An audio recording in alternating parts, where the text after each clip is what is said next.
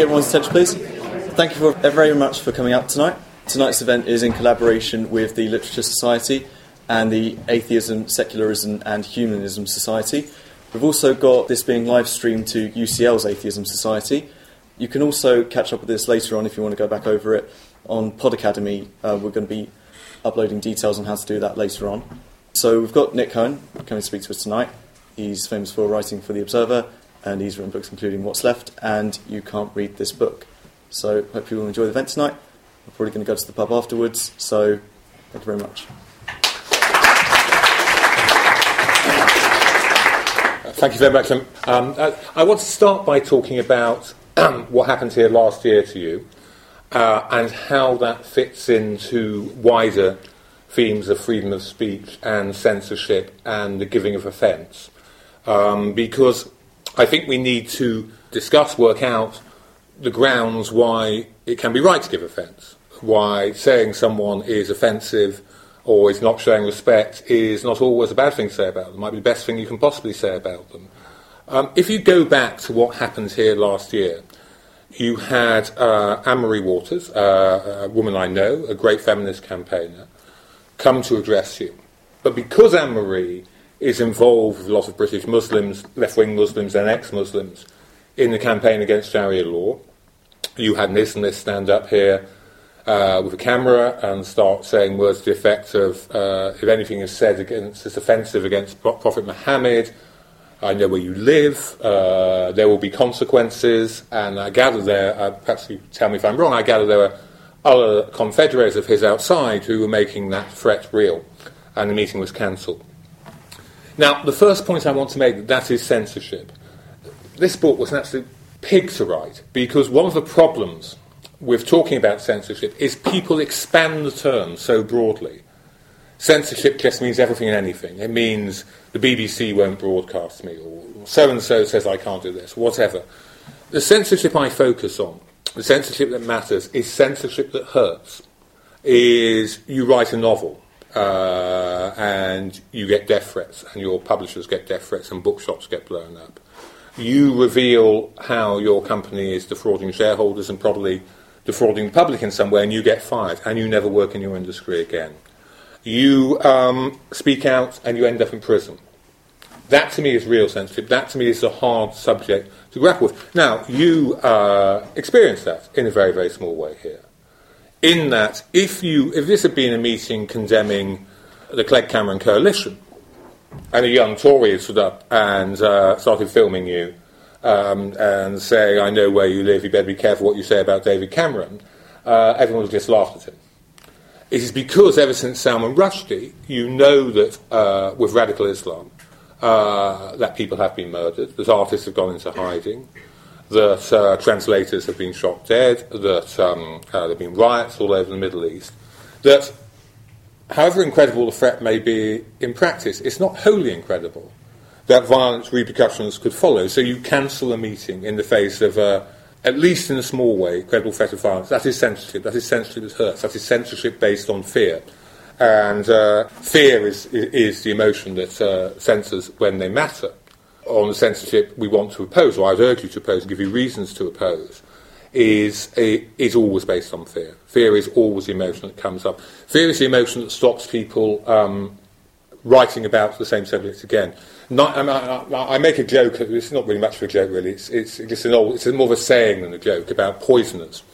And the old saying goes, uh, "You can be a famous poisoner or a successful poisoner, but you can't be both." Because you've been famous, you've been caught, you've been tried, everyone knows about it. So you're you weren't that good a poisoner. If you're a successful poisoner, you can't be famous because you're never caught. The same applies to censorship. 99% of censorship is, is undetected. It's underwater. You never see it because people just throw down their pens. They see what happens. They see what happens to someone, uh, whistleblowers who speak out in a, in a bank, and they say, right, shut up. I'm not going to touch that. You know, I'm not going to touch that subject. Um, that's one example. They see what happens to Hirsi Ali and Theo van Gogh, and they think, hmm, let's just back off on that.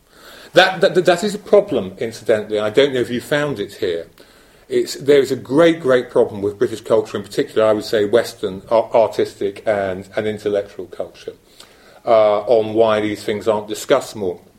Uh, I don't know if you've noticed, but um, uh, journalists, we always boast that we tell truth to power, uh, as if we're dissidents in some kind of revolutionary underground. Um, artists, academics even, who knows, boast of how anti-establishment they are, of how countercultural, of how they're transgressing boundaries and shattering taboos. Well, they're not in some revolutionary underground. We're not. I'm not. But that is our pretense. So therefore, we're in a culture where people are very afraid to say they're afraid, are very afraid to say, look, you cover this subject. I'm not covering this subject. Well, I'm not covering subject because I'm frightened of violence, I'm frightened of massive libel action in English courts that could bankrupt me, and I'm frightened of losing my job. Because then the whole persona of the great radical journalist, uh, artist, academic lies in tatters. What, you know, we only tackle safe subjects, subjects that aren't going to get us killed. Uh, and that, that is a great problem in discussing this because when something happens to you, you're not necessarily going to get people jumping up and down, uh, shouting about this and protesting about it as they should because to do that would expose their own uh, uh, weakness and cowardice. Now, religion clearly is uh, across the world it exists vast censorial powers. In Britain, you can go on about Rushdie, you can go on about what happened to you, you can go on about the cowardice of our journalists and artists and comedians. But if you're in Pakistan uh, and you start protesting on just normal liberal grounds against there being a death sentence for blasphemy, uh, you yourself was murdered. Uh, you yourself can be murdered. Salman Taseer was murdered, and as his uh, daughter says, you know, after he's murdered, no one, no politician wants to come to his funeral or to denounce the people who killed him. Uh, in many European countries, this is still um, a criminal offence to blaspheme uh, against Christianity. It might be a minor thing, but actually radicals in Greece at the moment are noticing there's, there's quite an interesting uh, coalition emerging between extreme ultra reactionary elements in the Greek Orthodox Church and the Golden Dawn fascist movement. They're getting on quite well, uh, too well for comfort. Um, there's what, one of the problems of discussing this in Britain is, is, or Europe, is there are all kinds of violent forces in Europe. As anyone who followed the Breivik uh, massacre in, in, in Norway will tell you. But at the moment, although this might change for reason I get to, the only force that targets writers and comedians and novelists and intellectuals, if you like, for what they write, is radical Islam. That might change. If we were in India, we would be far more worried, I think, about Hindu nationalism, which again targets intellectuals, targets professors, targets uh, artists, great artists in India, uh, and targets Muslims, massacres Muslims. So, you know, it is, it is not just about one religion uh, all religions uh, have, have this potential in them. But that religion is one force. So I divide the first part of my book into God. Then there's the power of money, and then there's the power of the state. And I try to tie this all up because um, by explaining these forces of help with an anecdote from these, these are these are ideas, you know, the struggle between freedom, for, freedom of conscience and theocracy, the um, uh, the ability of rich men to silence their critics, the power of the state have animated great philosophers. But in our time, I don't think any philosophers have, have managed to get it all into one little uh, chunk better than the creators of South Park, who in 2005 had a wonderful episode called um, Trapped in the Closet, in which uh, a little boy called Stan. Uh, is walking through South Park and he comes across a Scientology testing centre. I don't know if you've seen it. There's one. There used to be one on the Tottenham Court Road. It's probably still there. And what you do is you go in and they measure your thetan levels, I think it is, and then say, well, you need to get involved and come in and give us lots and lots and lots and lots of money. And little boy's thetan levels are so high, the Scientologists decide he is the re- reincarnation of L. Ron Hubbard, who was a, a sex crazed charlatan who founded this sci fi cult in the 1950s. And South Park have a lot of fun because if, if, you, if you join Scientology, they gradually empty your pockets and split you away from any girlfriend or parent who might tell you, you know, for goodness sake, this is just nonsense. And, you know, they, this is all meant to be a great secret, South Park ran it all about how a intergalactic evil emperor 75 million years ago called Xenu filled DC-10s. Um, perhaps need to explain to younger people in the audience that DC-10s were once the height of technology in the 1950s. So they were the most advanced plane, and when L. Hubbard devised his religion, you know, they must have seemed very cutting edge. Now I don't think there's any flying. Uh, he fills with his enemies crashes them into the Earth's volcanoes, then nukes the volcanoes, then the souls of his dead enemies inhabit your bodies. and you must pay the Scientologists tens, hundreds of thousands of dollars to get them exercised. At least I think that's happened. Anyway, little boys is announced as the reincarnation of L. Ron Hubbard, and Scientologists gather on his lawn, much to his parents' uh, uh, dismay, uh, including Tom Cruise, who asks, rushes in and asks little boy, he says, little boy, um, you know, well, what do you think of my acting, L. Ron? and unfortunately, little boy says, well, you're not as good as the guy who played Napoleon Dynamite or Leonardo DiCaprio. At which point, Tom Cruise runs into the wardrobe because he's so upset that L. Ron Hubbard doesn't like his acting. It, of course, allows the rest of the cast spend the rest of the show shouting, Tom Cruise, come out of the closet. Um, and um, anyway, in the end, the little boy decides that Scientology is a big fat global scam, refused to have anything to do with it. And the final scene is, is very interesting. It's an in joke that um, I doubt one in a thousand, one in a hundred thousand viewers got. Hearing little boy denounce Scientology as a big fat global scam, Tom Cruise finally comes out of the closet and says, I'm going to sue you. And the boy says, Well, go ahead, sue me. And Tom Cruise says, Yeah, I'm going to sue you in England. and I don't think anyone got it, but in the end, the joke was on us because Trapped in the Closet was the one episode of South Park that was never shown in England. In case Tom Cruise did sue in England for the suggestion, I'd like to say that, that, I, there's no suggestion that Tom Cruise is gay, or and uh, all the Scientologists sued. Uh, the Scientologists, as they do all the time. A, a, very eminent American journalist has just published a book called Going Clear.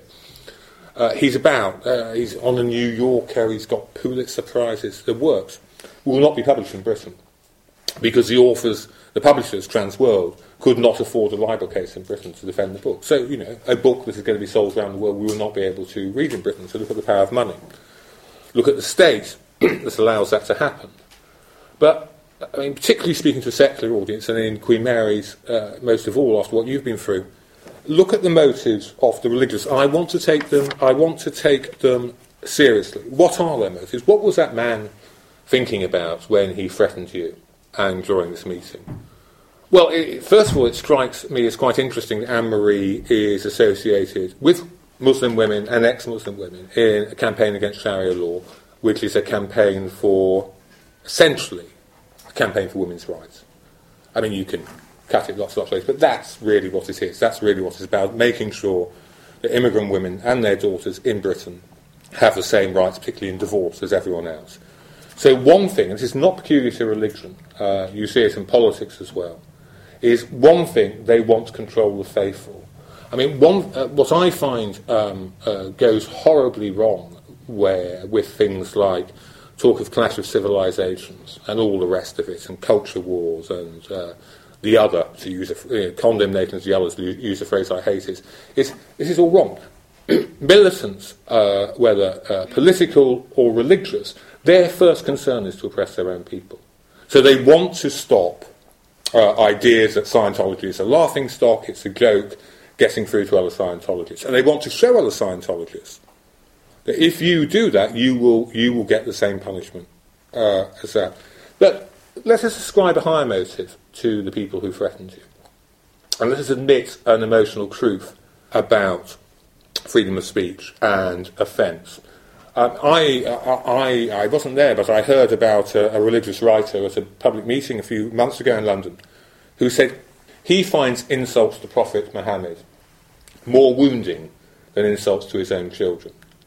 Now, you might find that hard to understand, but I don't know uh, if there are people in this room who've ever been completely politically committed, who have so hated, for instance, maybe now, so hated a Conservative government, so desperate for a Labour government to get into power, or vice versa, that they find mockery of left wing ideas, um, uh, confident Conservative spokesmen on the radio denouncing the left, the prospect of those ideas triumphant uh, as a psychic wound, uh, as a wound that's terrible. Even if you don't know that, not that, you must surely have experienced moments in your private life, unless you're very, very lucky with your private life, when you have heard, uh, I don't know, maybe uh, a man you thought could be your husband or your boyfriend just dismiss you with a few callous words, or uh, a woman you thought might be interested in you um, do the same.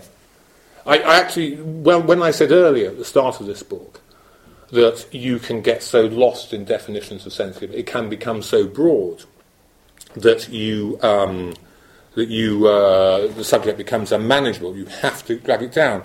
It's for this reason because total freedom of speech is almost unimaginable. Absolutely unimaginable. Imagine if what you would think. Imagine if you said everything that came into your head. Imagine if you were a young man who just propositioned every woman he saw straight away. No attempt at small talk. Imagine if you said that uh, the man next to you is ugly and the woman next to him smells. Imagine you just said everything that came into your head. You would find yourself friendless within a day. If you carried on to it, people would think you, you had a kind of madness. To understand the appeal of censorship, imagine if everyone said what they thought of you without restraint, even if it's truthful, especially if it's truthful. Humans are, are social primates. We live in our society. We're we, we are moulded by our society. And to get by in our society uh, requires a fair amount of self censorship and outright lying, which we uh, dignify with names such as tact, courtesy, uh, politeness. But you know, they are essential. Why not? There's this great thing of this age, oh, this age, to say, well, don't cause offence. Show respect. What's wrong with that? And I think it's quite important that atheists and secularists come up with good reasons for saying what's wrong with that, because uh, the arguments used against us are often quite good. You don't go out of your way to offend people. Uh, you don't pick fights for no reason. You live and let live. These are not, um, these are not bad uh, injunctions. They're, they're, actually quite civilized injunctions. Uh, the first thing I would like to emphasize is this very strange modern word respect. I mean, respect is normally something you can't demand of other people. It's what other people give to you freely. There's something gangsterish about demands for respect. I would notice as we are in uh, Bethnal Green and Bow constituency, George Galloway actually founded a party called Respect. And uh, that at least ought to put you on your guard about all of this. For Galloway, I mean, I don't know, I've lost count. He spent his whole life going around the Middle East on, on hands and knees, planting wet kisses on the backside of every dictator he could find. And that he calls his party Respect. There's another reason why you should be very, very aware of this. Respect is not the same as toleration. In fact, respect is the antithesis of toleration. Religious toleration is allowing people to argue freely for their beliefs or lack of beliefs without any constraint. True religious freedom, every, every, every human rights um, uh, charter in the world guarantees freedom of speech and freedom of religion. Uh, the two go together. Indeed, some people call freedom of speech a foundational right, because freedom of speech is a right from which other rights flow. And you can see that very clearly uh, in the case of religion. How can you, if you are uh, a true believer in whatever religion you choose to pick, how can you convert people from other creeds or no creeds if you're demanded to show respect to them? You're not. If you're a Muslim uh, trying to convert a Christian or vice versa, you are saying to them, well, actually, your religion is all wrong. The God you envisage is not the true God. Your prophet is not the true prophet. You are, in fact, showing complete lack of respect for their religion uh, to convert them to yours. How can you, if you're an atheist or a secularist here at Queen Mary's or at University College London, if anyone there, how can you start arguing this is all just so much nonsense? There is no God. Grow up. Look around you. Come on, get a life, whatever. How can you argue that? You're not respecting that person's beliefs in any way. There are, I mentioned uh, Hindu nationalism, there are states in India where uh, right wing Hindus have taken power and they're frightened of Islam, they're frightened of Christianity. They've actually passed laws saying it is a criminal offence to seek to convert people from one religion to another. Well, that is many, many things, uh, but that is first and foremost a restriction on freedom of speech freedom of speech and religious toleration go together. Respect is the antithesis of toleration. This was laid out quite clearly for me in one of the finest pieces of uh, prose of the Enlightenment. Uh, it was um, the Virginia statute, statute for Religious Toleration, which was written by Thomas Jefferson in 1766. And what he was trying to do was break away from Britain. When in Britain then, we've still got the disease remnants of it, in Britain then there was a state church you could not go to Oxford and Cambridge unless you were practicing Anglican. Uh, you could not vote in elections unless, uh, if you were Catholic. Nonconformists couldn't vote. There was a state religion, which rather shamefully we still have, and, state, and what, what, what's called religious tests for office. You still see the remnants of this ludicrous argument we're having at the moment about whether the heir to the throne can marry a Catholic. That's about the last of it. But religious tests for office, you could not get a job you were perfectly well qualified to do unless you subscribed to the Anglican Creed. And Jefferson and the, the original American revolutionaries wanted rid of all that. But, and they called their statute toleration, not respect, toleration. It reads like this Be it enacted by the General Assembly that no man shall be compelled to frequent or support any religious place or, or ministry whatsoever, nor shall he be enforced, restrained, molested, or burdened in his body or goods, nor shall otherwise suffer on account of his religious opinions or belief. But, my emphasis, that all men shall be free to profess and by argument maintain their opinions in matters of religion. Argument, profess. Argument is not always polite. Uh, argument, uh, by necessity sometimes, is heated, but that's what free societies are like. Free societies are robust, they're argumentative, they're noisy. And it's only then, only when you have that freedom, that you can have um, true religious freedom. The second problem I think you need to face up to is this is there is a very creeping thing in Britain of barring topics off limits. Barring topics that, that are really quite serious. John Stuart Mill, the classic definition of liberalism, John Stuart Mill's on liberty, which used to be the central creed of liberals in the West. John Stuart Mill's on liberty only allows suppression of thought and argument in very, very specific circumstances. Uh, he was writing in the 1840s, uh, 1850s, uh, mid 19th century, and at that time, the poor, including the poor of the East End of London, absolutely hated corn merchants. They were like the bankers of the day. Because people who were close to hunger, people who um, could still die of starvation, they were convinced that um, uh, corn merchants were hoarding the grain, pushing up the price, uh, pushing up the price of bread, profiteering, bloodsucking, all of that. And radical journalists were forever denouncing corn merchants. And the government, conservative opinion in Britain, had a very healthy fear of riots, uh, which were pretty commonplace in 19th century England. And the more paranoid among them seen the revolution in France, seen the Jacobins, seen the king beheaded, and they fought the same revolution come here. So there was huge pressure to suppress denunciations of corn merchants. And Mill's argument, which used to be standard liberalism, was you can only arrest a demagogue who is denouncing corn merchants if he's whipping up a mob outside the corn merchant's house. In other, words, in other words, you can only censor opinion when it's a direct incitement to crime. When, to use modern examples, someone spouting anti Jewish stuff outside the synagogue or anti Muslim stuff outside the mosque or attacking gays outside a gay bar in front of an angry crowd. That used to be uh, the classic definition of liberalism.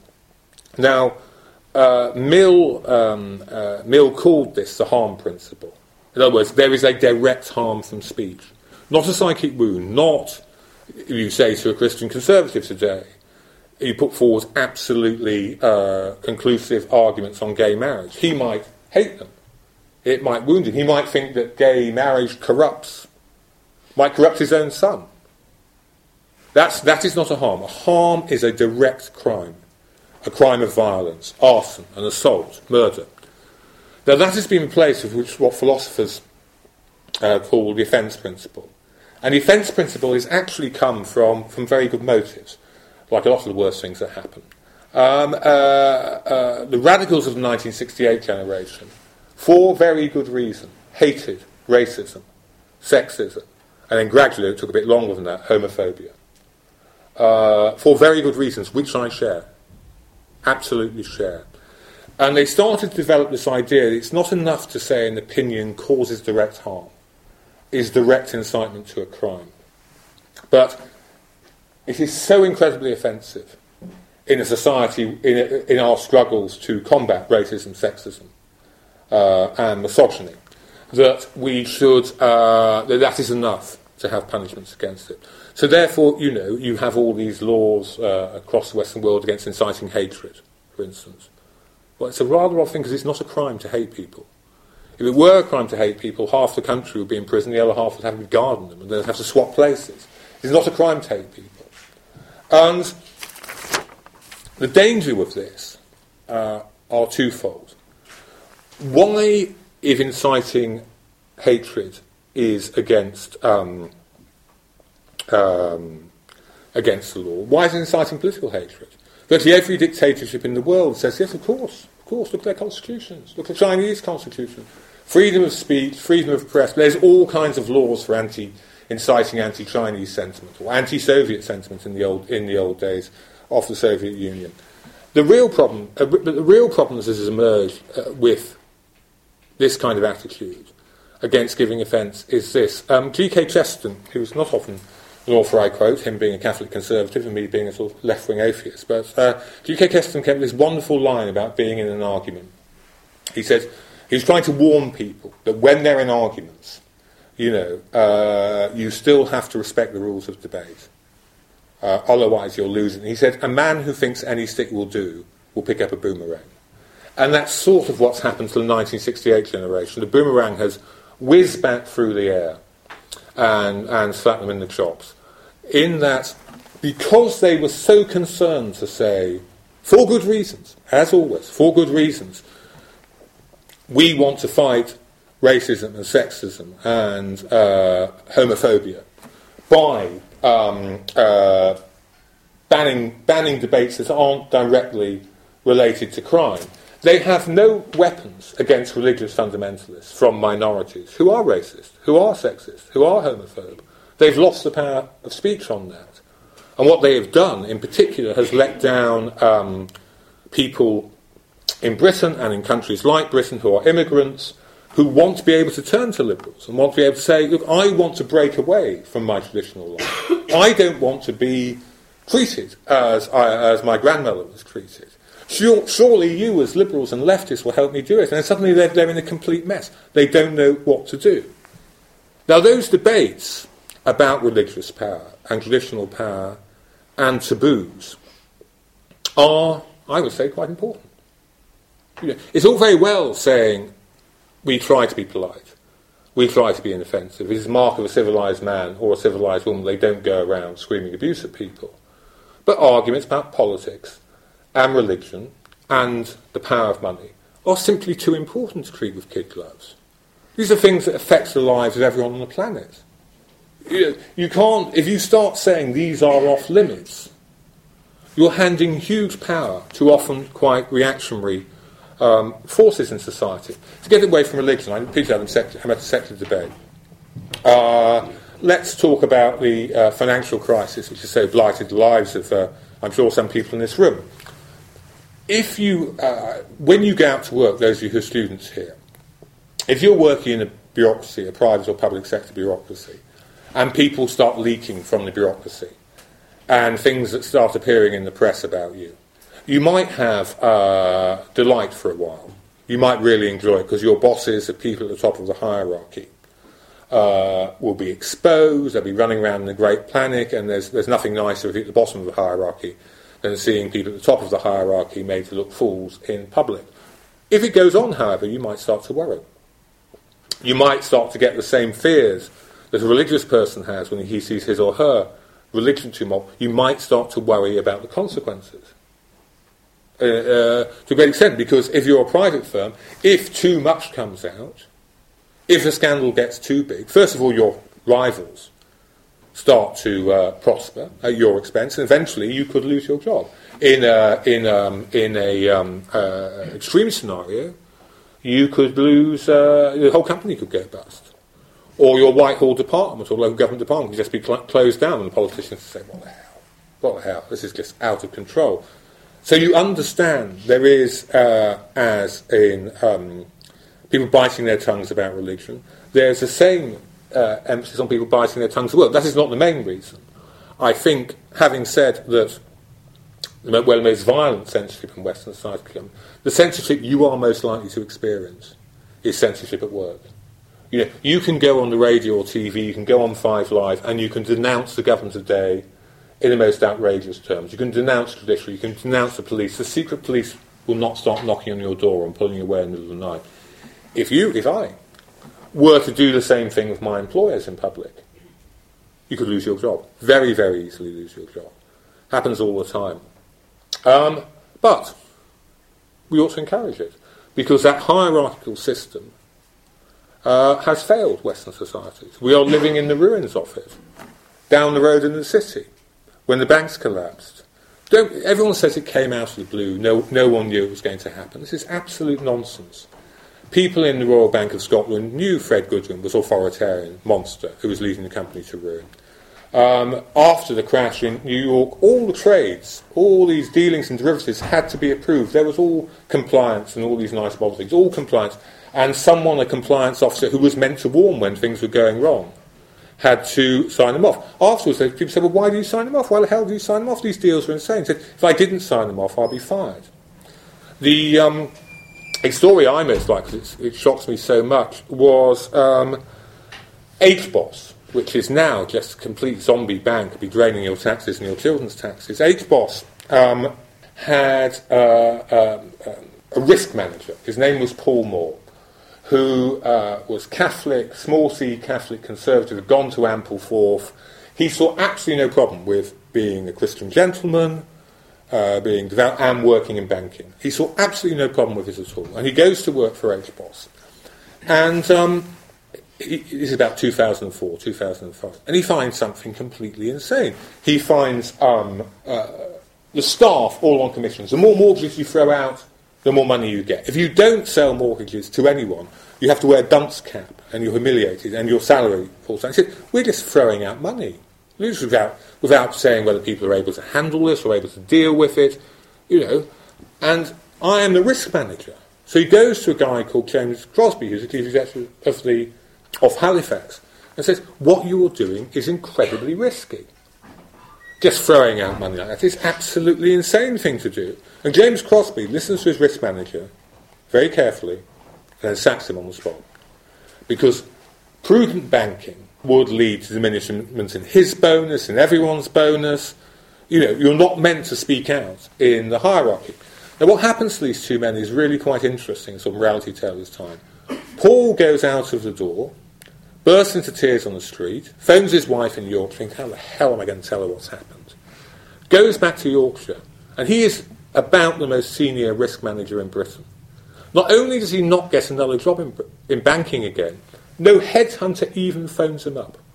Say, could I put your name forward for a job in banking? He's broken the rules. He's broken the omerta. He hasn't just lost one job, he's lost any other possible jobs in his area of, uh, of expertise. James Crosby, by contrast, is uh, taken by Gordon Brown uh, and made head of the Financial Services Authority. The job, the, the Financial Services Authority, which was actually meant to regulate uh, the whole city. So the man who fires his own risk manager um, for warning of a risk is put in charge of the regulator meant to manage risk in the financial system. It's any wonder all our banks went bust. Uh, it doesn't stop there, for Brown and Blair decide that James Crosby is such an impressive guy, they send him to Buckingham Palace to meet no less a personage than Her Majesty the Queen, who knights him on their behalf. And it's only when HBOS, along with the rest of the banking system, goes bust that Paul Moore finally gets a hearing and goes to Parliament and tells them what happened. So hasn't got another job in banking.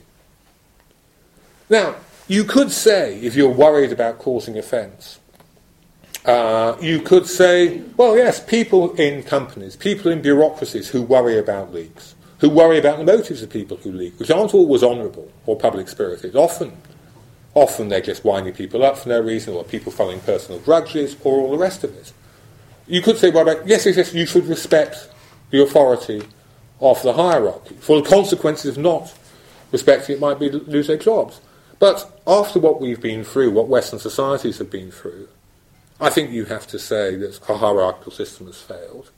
And the consequences of not speaking out are so bad, not just for the institutions, not just for the shareholders, not just for the employees, but for the whole of society and the economy, which is having to bail them out and just pay money and money, money forever. The consequences are too great. This is too serious a matter to allow censorship to take part. Interestingly, some uh, Western politicians are starting to think like that. In medicine, which ludicrously, consider, considering uh, its public health, you can get into huge trouble in the National Health Service if you whistleblow. I mean, people's careers are blighted, there's, there's their own rules of omerta among doctors, etc. Now, uh, Commons Health Committee is, now putting a, a duty on people to talk. So not everything is thrown on the whistleblower who must face the threat of, of punishment by himself or uh, herself. So there is a duty on people. If you see something going wrong, you have a duty to say it. It's sort of trying to break down the, the systems in which uh, the uh, censorship at work exists. Now, John Stuart Mill, who I mentioned earlier, we all talk about rights these days. People are very, very keen on rights. Uh, Mill, uh, like a lot of the 19th century, didn't really believe in rights at all. He kept saying, well, what are they? Where do they come from? Where do they exist? Uh, he was a uh, utilitarian. He tried to prove the argument for free speech by saying it makes a better and happier society. And he could use all kinds of arguments. Uh, assumptions that I had when I was growing up uh, in the 1970s and early 80s, people in the room in their 20s will now find bizarre. But they were the absolute common sense of the age. And Mill makes a point again and again and again. Uh, why should we go with conventional opinion? Why should we believe it's wise? When we look back 100 years and we see the conventional opinion of 100 years ago was so wrong and is accepted as wrong. But he tried to make an argument for human happiness, because utilitarianism is a rather crude system of devising uh, or trying to measure pleasure v pain. But, and his argument for free speech, were, which is essentially an argument for knowing as much as possible, for knowing things that might hurt you, for knowing things you might not want to know, but know thyself, the ancient Greek maxim is the best. So he tried to say that Socrates, dissatisfied, was happier than the fool satisfied. It's better to be Socrates, knowing everything, you know, than some fool living in uh, in a dream. I don't think you can prove that. I don't think you can prove that uh, on some kind of utilitarian calculus. Uh, what I think, at our best, modern societies are striving towards is not saying necessarily knowledge will make you happy. It won't always. Uh, and certainly, even if it does, I, I, can't see any, any way of proving it. Is it is asking people, it's giving people autonomy it is allowing people to be adult, to be grown up, to not be infantilized, to uh, not be treated as children for whom nasty words, secrets, um, uh, uh, unpleasant information needs to be hidden. That strikes me as, as, as a far more important thing to say, and not, and, not, and, and not just in your personal life either. Politics used to be paternalist governments used to be able to cover all kinds of things up because they might say, well, the electorate doesn't really want to know about what British troops got up to in the base in Iraq, perhaps. It would upset them, it would destroy the image of soldiers. They wanted to put forward a national myth. Now, we don't say now, when we demand the right to end that kind of censorship that allowed that to happen, we don't necessarily say that knowledge will make us happier might make us unhappier. Uh, on some things, as our government does, it ought to make us unhappier. But we say we are adult citizens of a democracy. We have a right to know what is done in our name with our money. And indeed, to go back to freedom of speech being a foundational right on which other rights exist. It's not just freedom of religion that depends on freedom of speech. Uh, democracy depends to an extent. Because if you cannot find out what the powers in your land are doing, how can you pass an informed judgment on an election time? Now, again, that, that, that is not an argument for happiness. It's an argument for, uh, for, for just saying we are adults now. We are grown up. Um, I, I, I made a distinction earlier between saying, well, one reason why you must oppose censorship is it's always on important subjects, on religious oppression, on political power, on the power of plutocracy, uh, that, that, that it is used. But I don't even think there's a public private division here.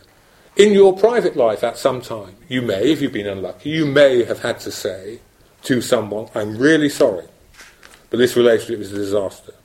I, it might be the most offensive thing that person's heard. I'm leaving. But you still say that. You don't. You don't. Uh, you don't. You don't cover it all up. Now, when I talk like this, uh, I run into you run into all kinds of problems because people mistake what a free society is. People think if you say someone must be allowed to say something, that is the same as agreeing with someone. Uh, the endless debates I get, I get into on this, it's not. Freedom of speech is the freedom to robustly criticise, to satirise, to mock, to go with everything you've got uh, against an idea. All you are saying, if, if, if you're against censorship, is the one thing I'm not going to do is call for the lawyers or call for the police. I do everything I can to, uh, to uh, uh, dissuade my listeners, other people, anyone watching, anyone reading me, anyone looking at my blog or my tweets or whatever, from believing in that argument. But I'm not going to call uh, for the cops about it. For the cops about it. There is, there is in Britain, maybe it's getting slightly better. If you go back to the old liberal principle, it's only speech which directly incites a crime. Literally, the police. That seems to be broken every day. I mean, I've suddenly found myself from dealing with, you know, going back to the ancient Greeks and reading Mill and Milton and Orwell, to dealing with cases like, I don't know if you know this one, I got very involved with this, um, Paul Chambers. Um, Paul is um, what is, is he's a lovely guy. Uh, he was working in a motor parts company near Doncaster, and he had a Twitter list of friends. I think maybe 80 or 90 followers who were basically his friends, but they interlinked with uh, on that list was a crossover with a, a, a, a, nice young woman. And Paul and the woman got to know each other a there was a Twitter meetup. Everyone on the list met up and boy met girl, boy liked girl, and uh, uh, and she invited him over to Belfast, where she lived, to uh, what for a date. What could be nicer? And um, so Paul is sitting there in Yorkshire, in South Yorkshire, and the BBC News is on. Snow has closed the airport. Paul just tweets Crap, Robin Hood Airport's closed. If you don't get your shit together in a week, I'm going to blow you sky high. Exclamation mark, exclamation mark. Not the greatest joke ever. But if Paul had just been in the pub with his friends, everyone would have probably wouldn't even laughed that much. Isn't Carried on, your rounds. Um, but because it's on Twitter, it's a permanent record. There was a great deal of internet utopianism a few years ago that you didn't need to worry about bills of rights and freedom of speech and battles because the net, the web would set you free. There was no need for politics. Well, the web does set you free in other ways. In, in, in some ways. In other ways, it gives the authoritarian, in both democracies and dictatorships, a power they never had before. To monitor, to see things, to hear things that in the past you would need legions of secret policemen to find. Yeah, you wouldn't have put MI5 officers in every pub in South Yorkshire in case someone, on the off chance, maybe, that, that during a snowfall someone might shout, crap, Robin Hood's airport's closed, you've got, you've got a week to get your shit together, I'm going to blow you sky high. I mean, it, would be impossible, economically impossible. But because it's on Twitter, a manager at Robin Hood Airport can search, Twitter search, for uh, any mentions of Robin Hood Airport. Uh, he finds Paul's tweet, doesn't quite realise it's sort of sexual despair. He doesn't think he's going to go and see his girlfriend. He realises it's a joke, but the rules say it's got to be reported. It's reported to security manager who realises it's a joke, but the rules say it's got to go to police. It goes to police, the police arrest Paul at his workplace. His employer promptly fires him. He's then convicted under a catch-all piece of legislation, the 2003 Telecommunications Act, that anything offensive can be a criminal offence, and punished and fined. Anyway, Paul gets to Belfast finally and settles down, and it's all nice. He even gets another job in Belfast. Um, but because of people like me and saying, hold on a second, the web is raising some really disturbing free speech cases now, he decides to appeal. So he goes to tell his new employers in Belfast that um, uh, he's got an appeal coming up. Now, really, Belfast isn't the best city in the world to say bomb hoax, appeal, conviction. So he loses another job. This man's lost two jobs and got a criminal record for making a bad, bad joke on Twitter. Uh, he finally gets off on his third appeal uh, when we packed the Lord Chief Justice, we packed the Lord Chief Justice court with supporters, and uh, to their great credit, Al Murray and Stephen Fry came along, just glowered. A Lord Chief Justice until he lets them off. But these kind of cases never happened before. If you find that too easy thing, there's a guy called Adrian Smith in Trafford in South Manchester, where I'm from. He wrote on his Facebook page, he's a very devout Christian, he wrote that he was against gay marriage on his Facebook page. He wasn't, he didn't denounce gay rights in offensive terms. He just said, well, I'm a Christian.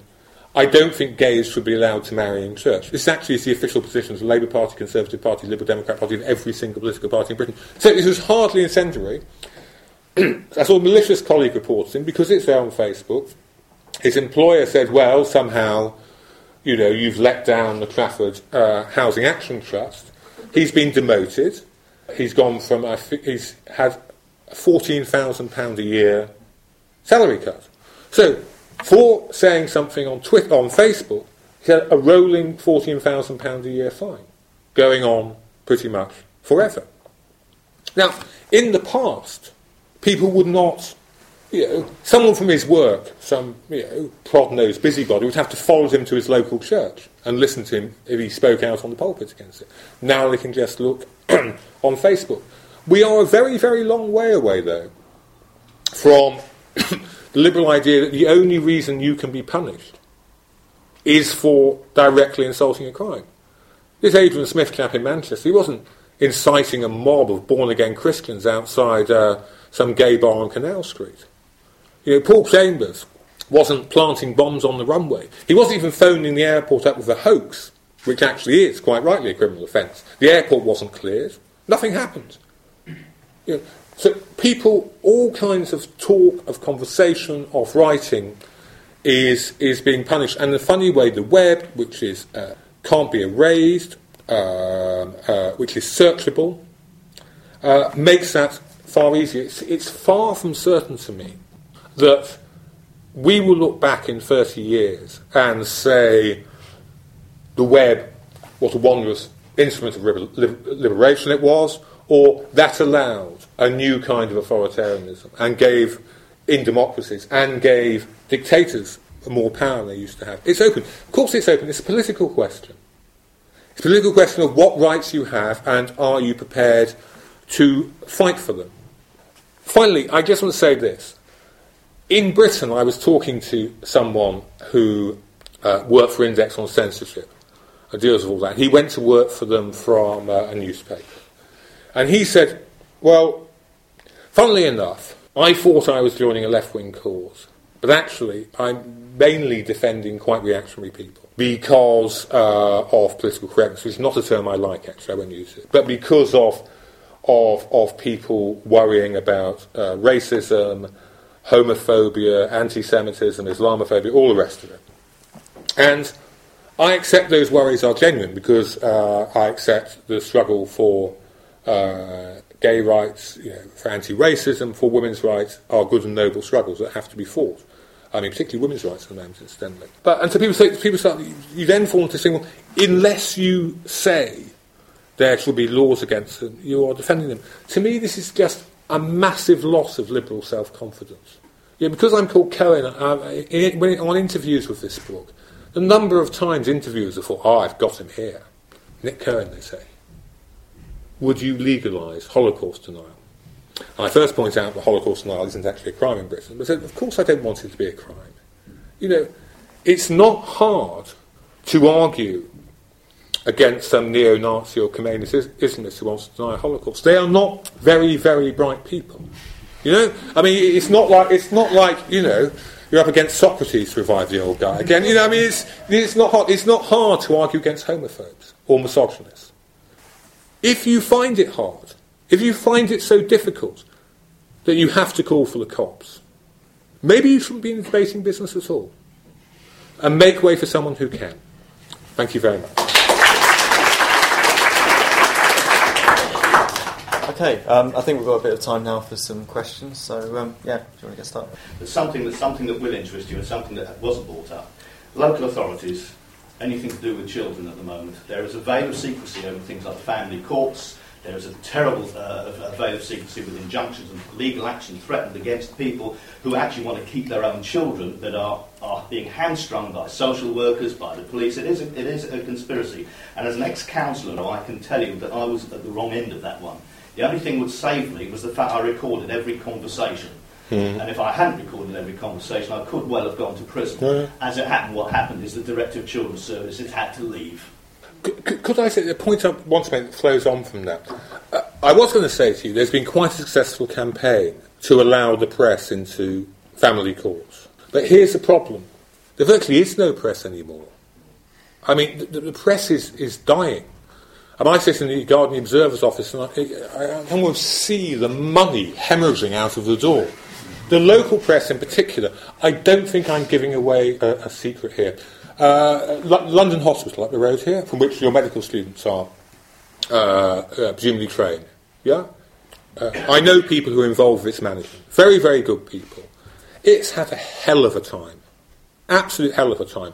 Had the first PFI contract, one of the first PFI contracts, is virtually bankrupted. And then it had one of the first NHS computer systems. This was before, before the phrase Whitehall and computer system became a national joke. And they said, they said to the managers of the hospital, they said, okay, I want to sack, you can sack all your clerical workers. This wonderful new system we've got, wonderful new system, will mean you never ever need, you won't need medical secretaries and clerks. It'll all just be there. All be fine. The computer system came in, one, as enormous cost, and two, it never worked. And the hospital vir- virtually went bankrupt. And so the good people who run the hospital fully believe in freedom of information, and perhaps unlike your colleagues in social services, fully believe in this all. They had full briefings for the press and whatever. This is a major story. London Hospital, the biggest hospitals in London, tied to Barts, one of the most famous hospitals in the world. Not a single journalist came to cover their public meetings. But a great story, just sitting there. Well, that's because local papers are virtually dying out. Uh, Alan Rusbridger, the editor of The Guardian, says for the first time since the Enlightenment, we're going to have major European cities with no one, no local paper covering the council, covering you know, the hospital board, covering, covering anything. So this is another reason why we need to be far more concerned with censorship. It's just, it's just the way the net's gone, the way the net's done it. So I bore you with details. It's not readers. It's not that readers are going off onto other sites. We get the Guardian Observer. We get vast numbers of readers. Beyond the dreams of predecessors, the advertising's all gone. Newspapers used to have a monopoly of classified advertising. Uh, it used to be, sorry, long, long ago before you were born. Uh, it used to be if you wanted anything, if you wanted a job, if you wanted a boyfriend from a Lonely Heart column, if you wanted a car, if you wanted anything, you would have to buy a newspaper or magazine. Now, all that, and we used to charge a fortune for it. Uh, all that classified advertising is gone. It's gone to Gumtree. It's gone to specialist websites. It is newspaper. There is no business model in the age of the net, or there doesn't seem to be any business model. Certainly for the East London Advertiser can follow. They certainly can't afford to have reporters covering you, covering the London Hospital, covering um, uh, Tower Ham- Hamlets Council. You know, they're getting fewer and fewer and fewer. So one reason for arguing against anyone trying to restrict information is we're going to need to start thinking very, very radically about how we replace that. Bloggers, netizen journalists, whatever they're called, they don't do it. Okay. It turns out, and trust me, if any of you have ever sat through a council meeting, you'll understand this, you have to pay people to do it. You, you have to pay young reporters to go and do it and, uh, and put the fear of God in if they leave early to cover the story. No one else will do it. So that's why I think we need to think very, very radically, like things like at the moment, um, court cases. At the moment, the government, the private companies, some stupid rip-off, transcripts of court cases. Uh, I tried to get one for a trial, not a very big trial for, for this book. So I thought I might get a bit of colour out of it, might help it go along. £7,000 they asked me for, which I'm not sure this book will make in total. You know, um, uh, uh, you know that's, these are public court hearings. Your taxes are paying for them. They should be on the net. You know, we need to start thinking very, very radically about how information is going to get out. Because I'm not, I don't want to be uh, one of these old bores lamenting the lost world of my youth. Uh, and as you see in the Leveson inquiry, God knows there are wrong, huge things wrong with the British press. But what happens when that old media, not national press so much, but covered stories, actually got bodies on the ground and sat there and saw what was happening. you know, get, whether going out to Afghanistan or going to a hospital meeting in Tower Hamlets. What happened when all that goes? I'm, I kind of find myself very, uh, rather uncomfortable ra- raising this. I agree with you. Hmm. Mostly the, the racists, the, the, the idiots are not very bright. On the other hand, I'm not entirely sorry that, for example, football crowds are no longer allowed to use the N word or to, to, to, to misbehave in that manner. Hmm. I'm not sorry that I that the, um, some of the gutter press isn't going to publish for whatever reason, but probably because it's banned anti-Semitic hate, hate, hate stories. And I, uh, uh, so I find it very hard to reconcile those two feelings. Yes, intellectually, I totally agree. Let's go for it. Freedom of speech for all. But on the other hand, uh, hang on. No one ever promised you it was going to be easy, and I certainly didn't. Um, uh, if you were to go on Radio 4 tomorrow morning on today's programme and swear your head off, they'll never invite you back on again. If you to go on Radio 4 and be racist, they'll never invite you back on again. Now that's not censorship. Radio 4 is entitled to say who will have and who will have on. Just like the editor, if you submit an article to the editor of my newspaper and he doesn't print it, you could say that's censorship. This is why I said in the widest, in the widest definition term, you think about draw it too wide and you go mad. A football club is perfectly entitled to say we are not going to have thuggish fans, you know, throwing bananas at our black players and uh, know, making monkey chants and all the rest. It's entitled to say that. That is not censorship. That is society, civil society operating, operating the way it wants to operate. You know? This university is not, I don't know, it doesn't have to give a job to some race theorist, uh, racial biologist race theorist, who is an intellectual charlatan and a crank. That's not sensitive, it's just the university deciding its own policies. There are a lot of things that people think of as sensitive that aren't really. My problem is with uh, law my problem was with terrorist violence against writers. Uh, my problem was, particularly in Britain, was the overweening power of money. Because I talk to I talked to you uh, about the banks, for instance. Why the hell was there virtually nothing in the British press, or the American press, warning people we're about to have the biggest financial crisis since 1929? Quite a story to miss, I would say. There are all kinds of reasons. One is what I mentioned: journalism is collapsing. The other is, in a long bubble, people just start to think the freakish is normal. And people predicted a crash. I've been predicting a crash in the British housing market since 1999. It still hasn't happened in London. I'm always wondering, I, I worry I might meet someone uh, who, who, didn't buy a house in 1999 and now wants to kill me. But, you know, um, uh, but you, know, you, you, keep going on saying the system is unsustainable. You can't keep doing that. When, when the editor keeps saying, look, all these people making money, all these guys in the city, rich, rich, rich, rich, rich. There's that. But a big reason in Britain, a reason in Britain that is underappreciated, is you start investigating finance in London and you run into very expensive lawyers very quickly, and your own lawyers start punishing you. Can't write about something else. Can't write about Kylie Minogue's bottom or something. Do, do something else. Get away from this. I mean, I'm, i had this a few weeks ago, trying to write about Russian mafia launching a libel case in Britain. My lawyers were all over me. So one reason for that is our libel laws and lack of public interest defence.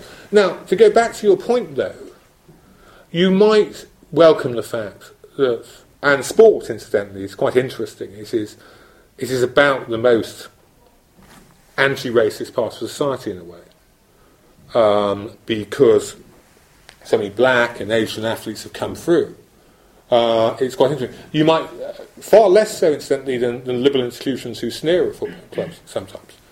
You might welcome the fact that, say, West Ham here, which used to be pretty National Front supporters, now bans taunting of black players and throws them out of the ground and cancels their season tickets to the ground. Are you happy about this, though? I forget the name and I forget the player. There was, hang on, Bolt, Black Bolton one with Patrick Patrice Lombardo. Yeah, has collapses on the pitch and some drunken stewardess in Cardiff starts tweeting about it. Horrible racist stuff. He's arrested, he's charged, he's sent to prison, he's um, uh, and thrown out of his university. But here's what disturbs me about this: this piss student in Cardiff, by the end of the even- evening, had thousands and thousands of people condemning him. Black, white, brown didn't matter. Absolutely condemned. By the end of his tweets, he was just saying, "Oh God, I'm so sorry. I was pissed. I shouldn't have said that. I'm just a Spurs fan, and whatever it was, I hate you know blah blah blah." And you know, the danger, the danger of it is, the danger it all is if you're is if you're not very careful with all of this, you you display a massive lack of confidence in, in, in your fellow citizens. Society has its own mandates. So, British society could rubbish the drunk in Cardiff on its own, didn't need the law. And I often uh, look at France, where the laws on freedom of speech are far more stringent than Britain. Um, uh, Holocaust denial is illegal in France. There's endless proposals to deny the Armenian genocide in France, make it law, to make it law in France. There's the privacy laws are stunning. Francois Mitterrand could have a second family, Madame Mitterrand knew nothing about, uh, a, mistress with children who only met at his funeral, the press who knew all about it, never raised it because the privacy laws are so strong in France. Is France a happier country than Britain? Well, I would say one way of judging it is no. In the last French election, uh, uh, the Front National got about 18 19% of the vote. Now, they're not a Nazi party or even a neo Nazi party, but you sure as hell know where their roots are. They get 18% of the vote. Mélenchon and the left get about 13% of the vote. Well, you know, he, that, is, that was essentially the remnants of the French Communist Party. The French Communist Party went some, along with some of the greatest crimes in human history without a squeak of protest about it. Another's thinking tradition. So you're getting close to a third of the vote in the French presidential election going to parties with, as again, I'm careful not to exaggerate, their roots in fascism or Stalinism. Now, one reason that happens in France is it is very easy if you're French, with all these laws, with all these secrets, with a press that is so polite, no one ever reads it. Um, uh, um, it's quite easy to believe the official version is just a lie. The received history you get, the received contemporary history you get, is a fraud. Because, and people who try to speak out, they're sent to prison, they run into all these laws, blah, blah, blah, blah, blah. And therefore you go along with extreme left or extreme right wing conspiracy theories. This is quite. I just think it's quite dangerous. I think. I, I think I would like to be able to take on the BNP or the English Defence League, and when they say to me, or indeed radical Islamist groups as well, I don't make much distinction between them. And when they say to me, say to me, oh well, we're not allowed to say anything. I say you can say what you bloody well want in this country, and I can say what I bloody well want in reply. I think it's better that way. Look, it's morally, I think tactically as well. Okay, um, I think we're going to have to leave it there. So, um, we have a round of applause for Nick Kindly. Okay. Oh, no, the book's on sale. Um, I don't know, um, how much is it? Oh, wait, next nothing. Next.